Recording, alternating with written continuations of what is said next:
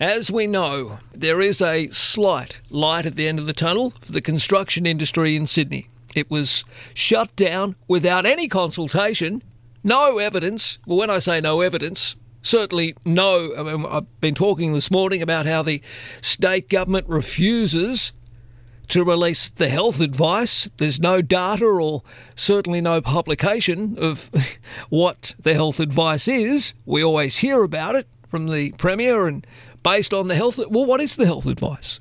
What's the health advice, Gladys? What's the health advice, Brad Hazzard?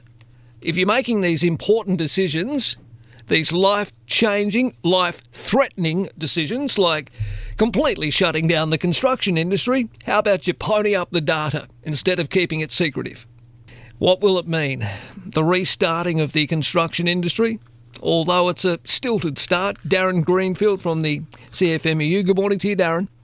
Morning, Marcus. How are you, mate? Good, mate. Thank you for your time. Now, of course, there is a little light at the end of the tunnel, but of course, members who live in the following LGAs cannot leave areas for work, and construction sites in the following local government areas will not be open for work except emergency work. And we know these areas are Fairfield, Canterbury Bankstown, Liverpool, Georges River, Blacktown, Cumberland, Parramatta, Campbelltown. As I, look, I'm an ex tradie, bricky. Well, as a brickie, I made a pretty good labourer. But anyway, looking at all of these areas, they're all areas, in particular, Campbelltown, Parramatta, Blacktown, uh, of course, Liverpool, Canterbury. All of these areas are places that used to be greenfield sites that are now construction sites with houses being built, but they're off limits still. Yeah, we've got major problems with the LGAs that are locked down, Marcus. Obviously, yesterday's announcement, um, as far as we're concerned, was the first step in builders getting back to work, uh, preparing for the industry to open on Saturday. We also got hit with three extra LGAs, obviously, yesterday, um, yep. on top of the five that we had, which for us, that takes in around 14,500 of our members in them lockdown areas, which is massive. Uh, look, we've, Marcus, we've got concerns with the industry grinding to a halt. But I've got to say, we are in discussion still with the government. This is, as I said, only the first step of pre- preparing the sites yes. um, to open.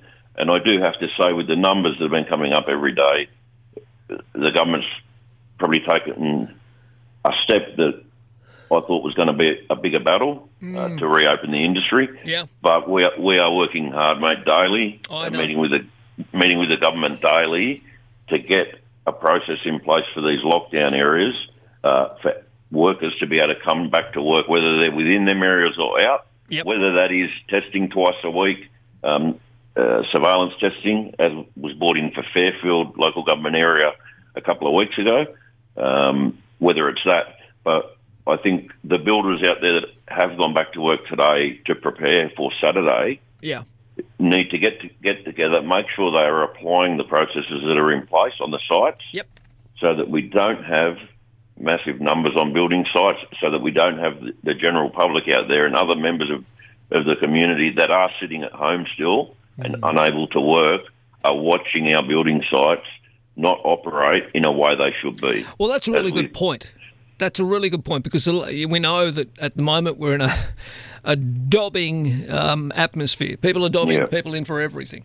Uh, now, yeah. the uh, preparatory works that are allowed from today, and uh, there's a big list here. Uh, according to the public health order, checking or uh, uh, maintaining installation of equipment, uh, cleaning, removing water. There's also there's a range of issues, and we don't need to go through all of the preparatory yep. works. But it is important that tradies, builders, don't get a cold start when they return to work on Saturday. That's why from today they're allowed on site. Yeah, and this has been a concern, Marcus, from uh, the beginning of the lockdown that when it does start up again, uh, if builders weren't able to come back until Saturday, workers wouldn't be on site until next week, mid next week. Yeah, of course. And so they've got a couple of days uh, to get their house in order.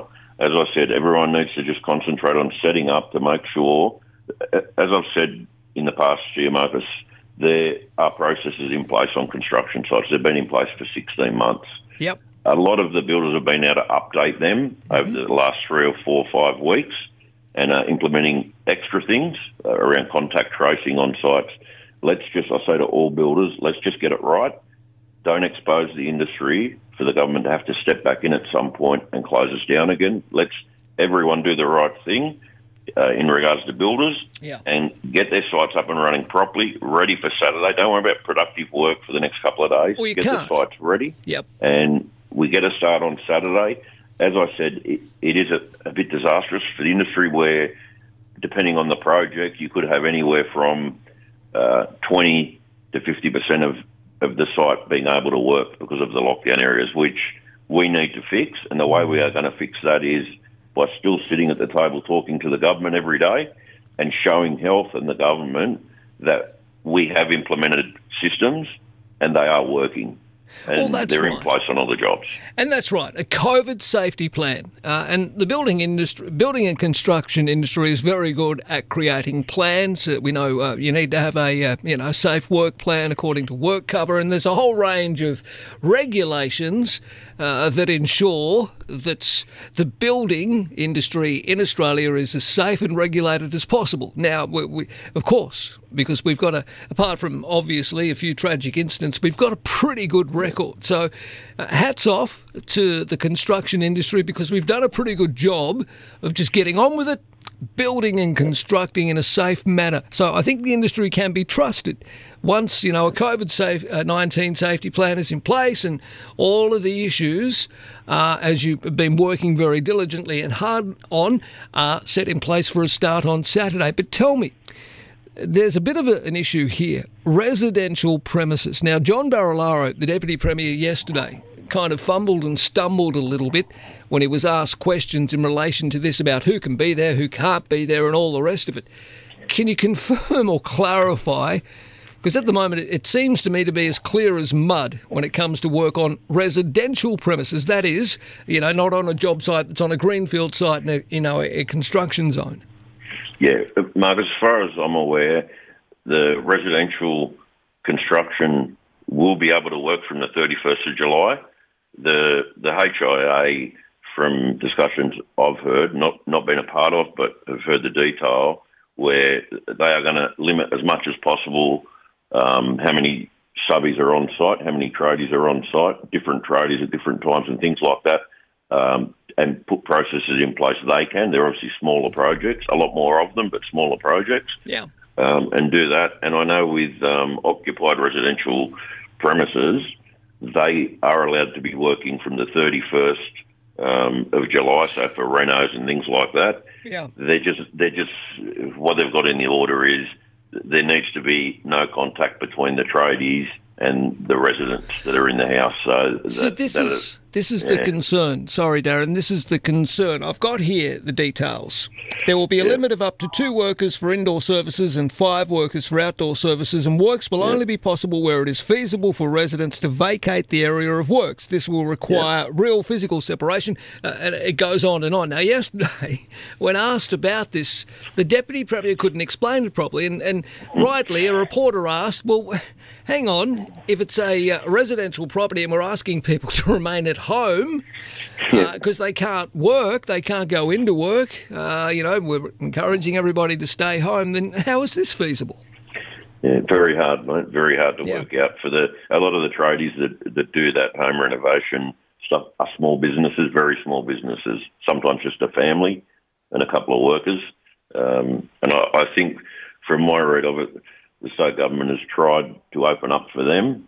But I, yeah, I, I'll wait and see how it's going to work for All them, right. mate, with with what they've opened up. Finally, the supply chain businesses, uh, that is, businesses which are critical to the construction supply chain, they will be permitted to continue operations if they are located within an identified LGA. That is, you know, they can still provide or travel outside if they're essential and provide bricks and deliver timber trusses and all the rest of it to, to these sites. Uh, what can you tell us about this? Yeah, that's that was integral to, for the industry to get back up and running and start to operate on Saturday. So that is in play for them. There- are processes, as I said, around sites for deliveries uh, that have been implemented and tightened over the past couple of weeks, and um, obviously drivers stay in their trucks whenever they turn up at site as much as possible. Um, if, if they do get out of their trucks, workers on site should be at least three metres away. Yeah. Um, they, they scan in and out of the job. They have their own toilets. So th- there are processes there Yeah. for deliveries. And I've got to say, as you said, Marcus, it, it is something that's needed, obviously, for the industry to get moving. It's been stagnant for two weeks, nearly two weeks now. Yeah. Um, yeah, it was an important part of changes to the order. All right, Darren, good to have you on this morning. Very important information for our construction industry in Sydney. There is a slight light at the end of the tunnel. Um, keep fighting to get those other LGAs open as practical as possible because, as I say, that's where a lot of the you know, we're talking about Campbelltown, Liverpool. All of these areas are big construction zones, and effectively, it's it's kind of a half restart, really, isn't it? Yeah. Can I say, Marcus, just to, to end, I just want all construction workers out there in Greater Sydney to understand, as I said, this is a first step, and we are working hard to get them back to work. Uh, we'll lock in processes. As I said, we need to show the government that the process we have and health Yep. that they're working. And I'm confident and hope, very hopeful and confident that sometime next week we're at a stage where we can start having processes in place for workers to come back so our industry can open up All right, and- mate. and fully open up. Thanks for coming on. We'll chat again probably in a week or so's time just to see how things are progressing, Darren. Thanks again. Thanks, Marcus. Appreciate it.